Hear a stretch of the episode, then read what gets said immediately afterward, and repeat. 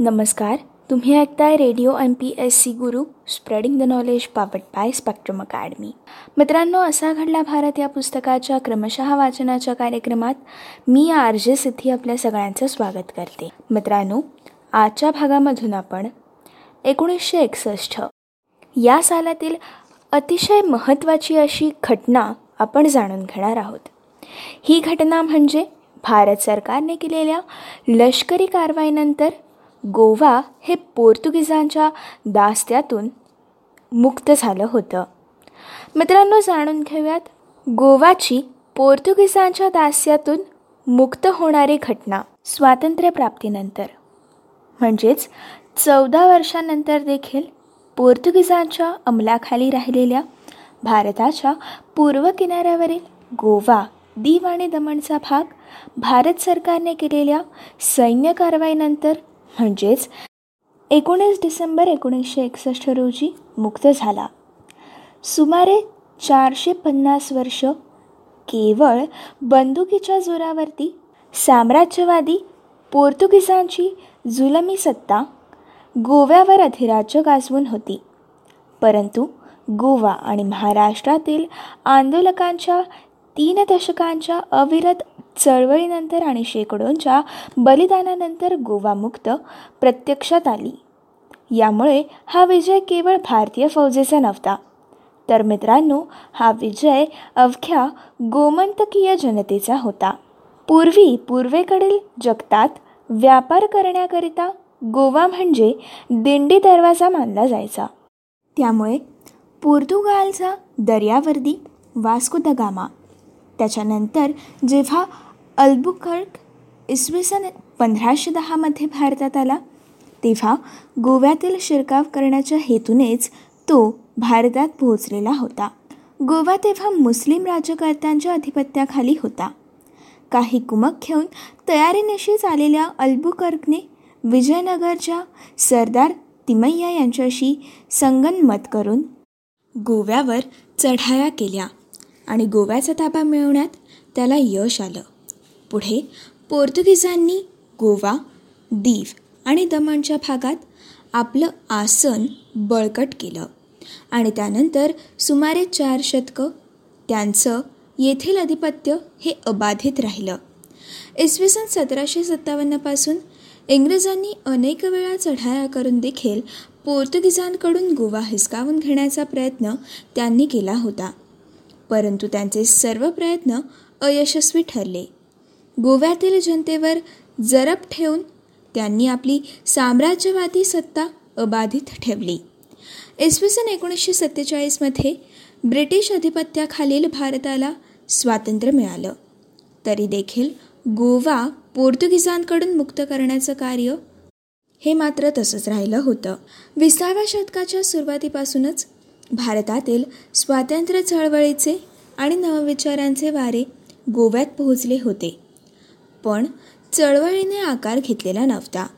मात्र बंगाल आणि महाराष्ट्रातील अनेक क्रांतिकारकांना गोव्यात आश्रय लाभत होता. यासोबत इतर मदत देखील त्यांना गोव्यामधून लाभत होती.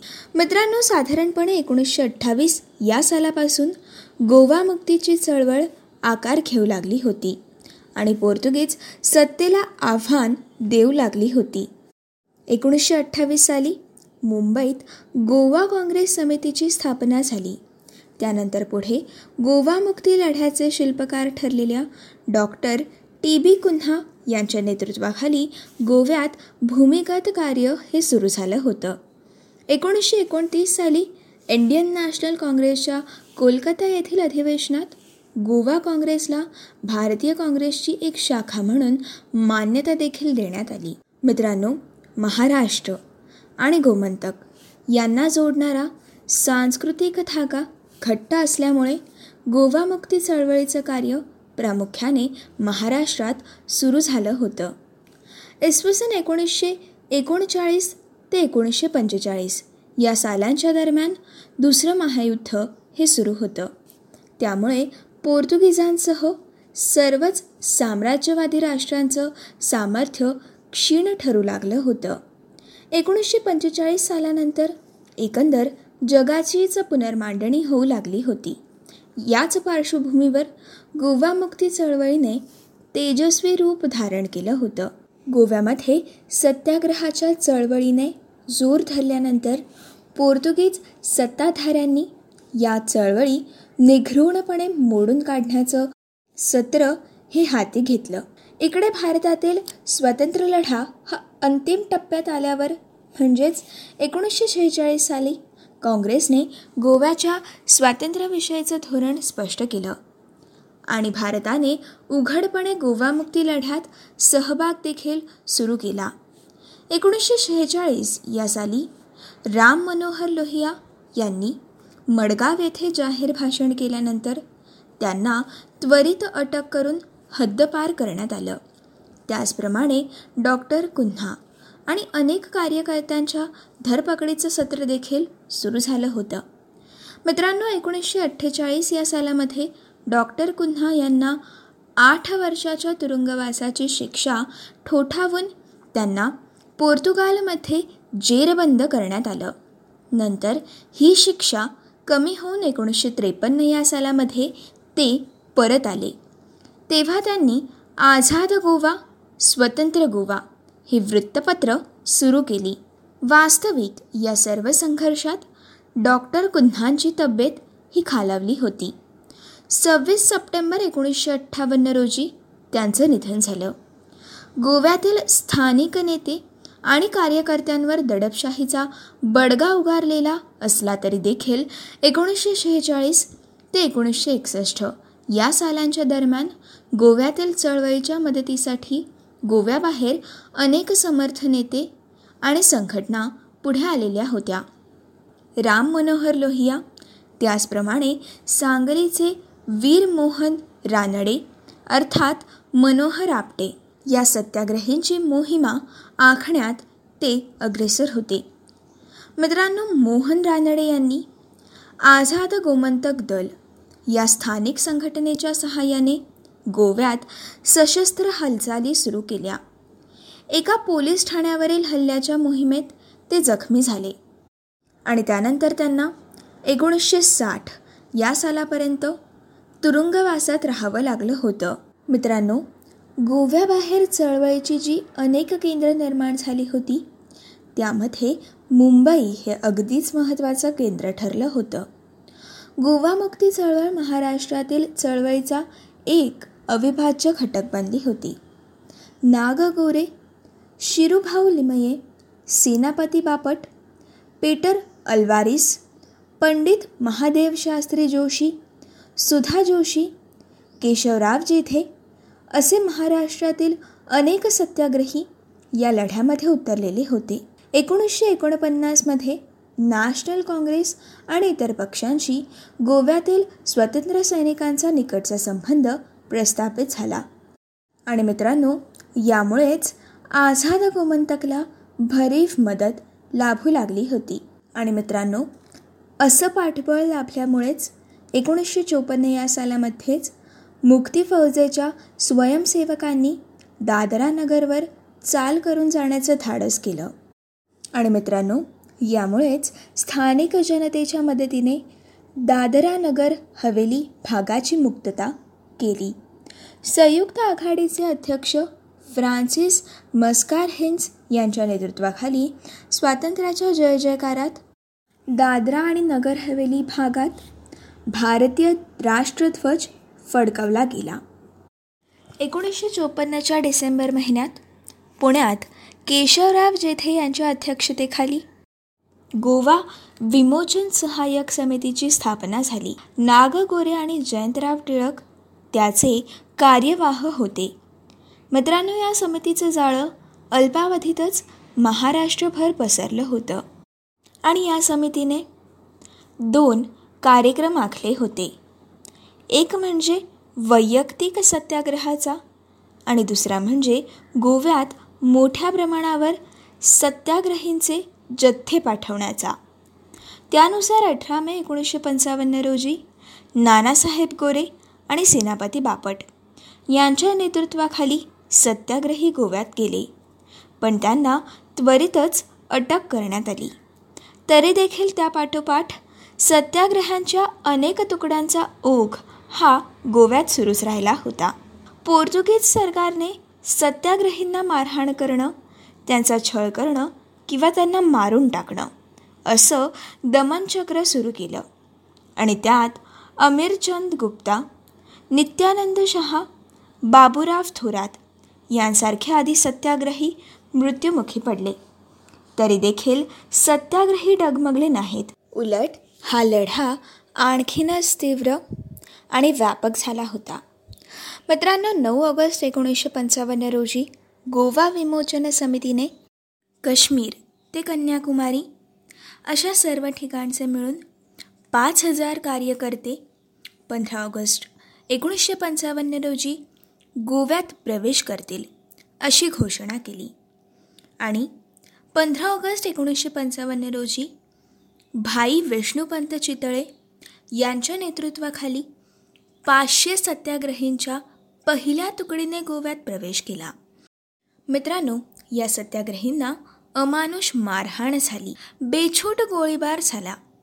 यामध्ये केशव गोरे हिरवे गुरुजी रमण त्यागी बाबा कर्नाल सिंग त्याचप्रमाणे मंदा यालगी कमला उपासनी प्रभा साठे शांता राव यांच्यासह अनेक महिला सत्याग्रही धारातीर्थी पडल्या.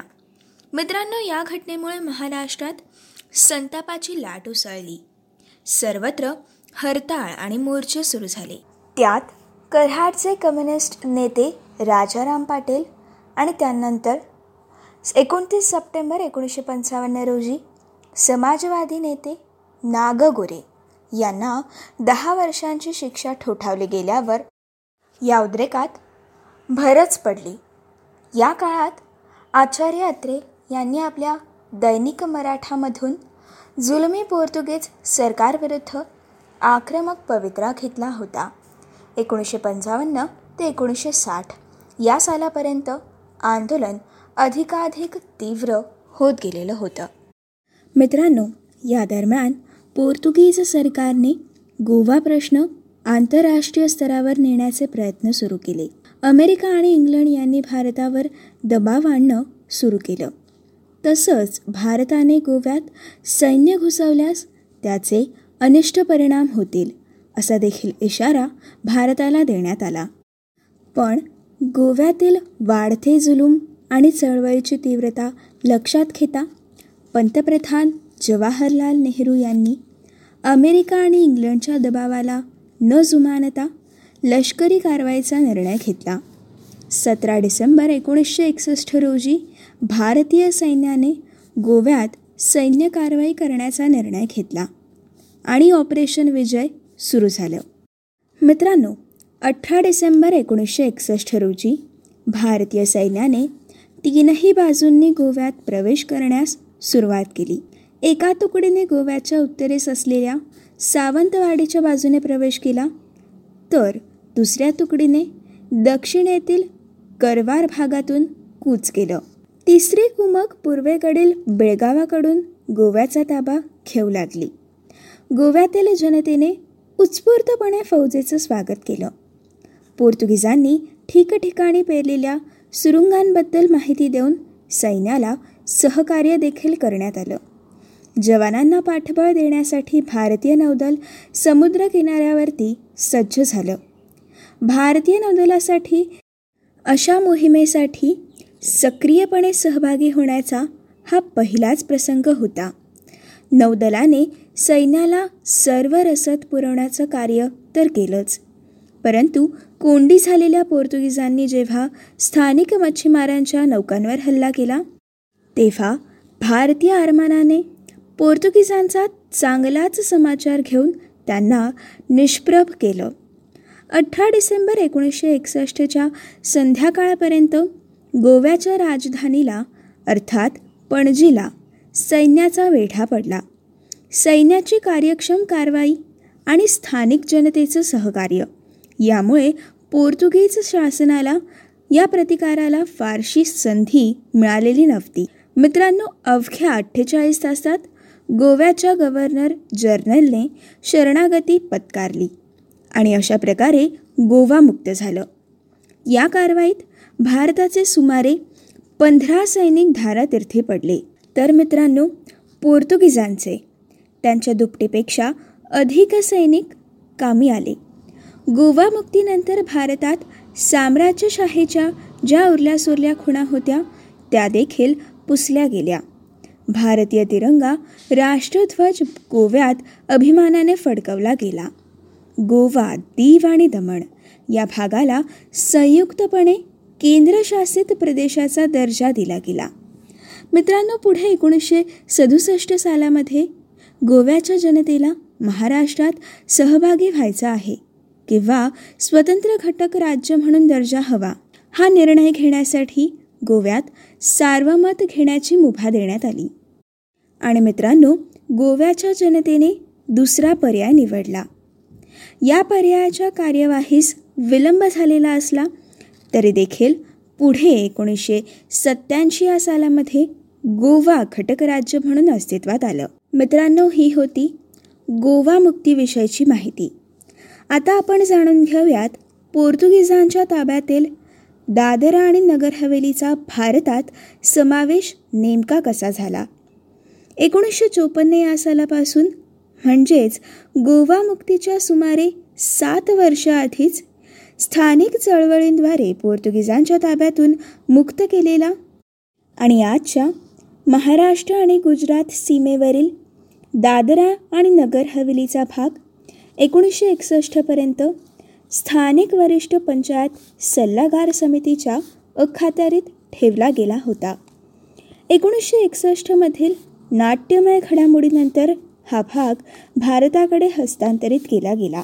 मित्रांनो गुजरातच्या अरबी समुद्रालगतच्या किनाऱ्यापासून थोडा आत असलेला आणि दमणगंगा नदीच्या उत्तरेकडील किनाऱ्यावर वसलेला दादरा आणि नगर हवेलीचा भाग इसवी सन सतराशे एकोणनव्वद या सालापासूनच पोर्तुगीजांच्या अधिपत्याखाली होता. त्या काळात पेशव्यांशी मैत्रीचा करार करून पोर्तुगीजांनी बहात्तर गावांच्या या छोट्या टापूवर अधिकार प्राप्त केला होता आणि या वसाहतीचा कारभार पाहण्यासाठी गव्हर्नरची नेमणूक केलेली होती. स्वातंत्र्यानंतर अनेक वर्ष पोर्तुगीज गोव्याप्रमाणे या भागाचा देखील ताबा देत नसल्याने एकोणीसशे पन्नासच्या पूर्वार्धापासूनच राष्ट्रवादी चळवळीत सहभाग घेणाऱ्या कार्यकर्त्यांच्या विविध संघटना उभारल्या गेल्या होत्या. दादरा आणि नगर हवेली भागात कार्यकर्ते देखील सक्रिय झालेले होते. चाळीस टक्के भाग जंगल प्रदेशांनी व्यापलेल्या या भागात वारली कोकणा धोंडिया त्याचप्रमाणे कोळी काथोडी आणि नाईक यांसारख्या आदी येथील मूळ जनजमातींचं प्राबल्य हे तेव्हा देखील होतं आणि आज देखील आहे. आणि या जमाती या चळवळीत सहभाग घेत होत्या. United Front of Goans Azad Gomantak Dal आणि त्याचप्रमाणे राष्ट्रीय स्वयंसेवक संघ आदी संघटनांनी परस्पर सहकार्य करून पोर्तुगीज अंमलाखाली असलेला गोवा दीव दमण आणि दादरा नगर हवेलीचा भाग मुक्त करण्याची नीती अवलंबली आणि स्थानिक कार्यकर्त्यांना पाठबळ देण्यासाठी सुरुवात केली. अशाच स्वरूपाच्या प्रयत्नांतून फ्रान्सिस मस्काहेन्स विमल देसाई या आझाद गोमंतकच्या नेत्यांच्या पुढाकाराने या भागातील चळवळ एकोणीसशे चोपन्नमध्ये तीव्र झाली. एकवीस जुलै एकोणीसशे चोपन्न रोजी या कार्यकर्त्यांनी आक्रमक पवित्रा घेऊन नगर हवेलीचा बराचसा भाग ताब्यात घेतला आणि तिथे युनायटेड फ्रंट ऑफ गोवन्स संघटनेने चोवीस जुलै रोजी दादरा भागावर ताबा मिळवला. त्यानंतर अठ्ठावीस जुलै एकोणीसशे चोपन्न रोजी स्थानिक पोलीस ठाणी आणि प्रशासकीय मुख्यालयांवर हल्ला करून आझाद गोमंतक परिषदेच्या राष्ट्रवादी मुक्तीसेनेने नरोली पिंपारिया सिल्व्हासाचा भाग देखील ताब्यात घेतल्यावर पोर्तुगीज सैन्याने नगर हवेलीच्या दक्षिण भागातील खांडवेलपर्यंत माघार घेतली. दोन ऑगस्ट एकोणीसशे चोपन्न रोजी खांडवेल मार्गावरील राखोली येथे दमणगंगा नदीच्या पाण्याची पातळी वाढली असताना देखील मुक्ती सेना नदी पार करून तिथे पोहोचली. आणि दहा ऑगस्ट एकोणीसशे चोपन्न रोजी हल्ला करून पोर्तुगीज सैन्याला जेरीस आणलं. त्यानंतर पोर्तुगीजांच्या कॅप्टन फिडाल्गोच्या नेतृत्वाखाली सैन्याने भारतीय सीमा सुरक्षा दलासमोर शरणागती पत्कारली. दादरा नगर हवेलीचा भाग मुक्त केला असल्याचं आझाद गोमंतक दलाने केंद्र सरकारला कळवल्यानंतर सरकारने के जी बदलानिया या प्रशासकीय अधिकाऱ्याला या भागाच्या प्रशासनिक कार्यासाठी मदत करण्यासाठी पाठवलेलं होतं. तरी देखील पुढे एकोणीसशे चौऱ्याहत्तर सालापर्यंत पोर्तुगीजांनी या वसाहतीवरचा दावा सोडल्याचं मान्य केलं नाही. भारताच्या राज्यसंघात हा प्रांत अधिकृतपणे जोडण्यासाठी आंतरराष्ट्रीयदृष्ट्या मान्यता मिळवणं देखील आवश्यक होतं. पण हेगच्या इंटरनॅशनल कोर्ट ऑफ जस्टिसने यावर आक्षेप घेतला होता. त्यामुळेच एकोणीसशे चोपन्न ते एकोणीसशे एकसष्टच्या दरम्यान स्थानिक Varishtha Panchayat of free Dadra and Nagar Haveli या सल्लागार समितीने या मुक्त प्रांताची जबाबदारी ही स्वीकारली होती. गोवा मुक्तीनंतर काही नाट्यमय घडामोडी घडल्या. दादरा नगर हवेलीचे प्रशासक के जी बदलानी यांना या मुक्त राज्याचे राज्यप्रमुख या नात्याने एका दिवसासाठी या प्रांताचे पंतप्रधान म्हणून घोषित केलं गेलं. त्या अधिकाराचा वापर करून बदलानी यांनी भारताच्या पंतप्रधानांशी हस्तांतराचा करार केला. त्यानंतर राज्यघटनेत दहावी दुरुस्ती सुधारणा संमत करून त्यानुसार दादरा नगर हवेलीचा भाग भारतीय राज्यसंघाशी जोडला गेला. आणि अकरा ऑगस्ट एकोणीसशे एकसष्ट रोजी या प्रांताला केंद्रशासित प्रदेश म्हणून दर्जा दिला गेला. मित्रांनो सिल्व्हासा ही या प्रदेशाची राजधानी असल्याचं घोषित झालं. मित्रांनो ही होती आजच्या भागातील असा घडला भारत या पुस्तकाविषयीची आजच्या भागातील सविस्तर माहिती. पुढच्या भागात आपण परकीय गुंतवणुकीला प्रोत्साहन देण्यासाठी भारतीय विनियोग केंद्राची स्थापना नेमकी कशी झाली? त्याचबरोबर उद्योग आणि कृषी विकासाचं संतुलन साधू पाहणारी तिसरी पंचवार्षिक योजना नेमकी कशी होती याविषयीची सविस्तर माहिती. त्याचबरोबर हुंडा या प्रथेला आळा घालण्यासाठी हुंडा प्रतिबंधक कायदा कधीपासून लागू झाला याविषयीची सविस्तर माहिती. तसंच स्त्रियांना बाळंतपणाची सुट्टी मिळवून देणारे मॅटर्निटी बेनिफिट विधेयक कधी संमत झाले याविषयीची सविस्तर माहिती. तसेच शेतीच्या उत्पादन क्षमतेत वाढ करण्यासाठी भारतीय खत महामंडळाची स्थापना नेमकी कशी झाली यांसारख्या आदी घटकांवरती आपण माहिती पुढच्या भागामधून जाणून घेणार आहोत. मित्रांनो तोपर्यंत असेच काही वेगवेगळे कार्यक्रम आणि वेगवेगळ्या कार्यक्रमांमधून भरपूर सारी माहिती आणि भरपूर साऱ्या रंजक गोष्टी जाणून घेण्यासाठी ऐकत रहा. तुमचा आवडता आणि लाडका रेडिओ ज्याचं नाव आहे Radio MPSC Guru, spreading the knowledge powered by Spectrum Academy.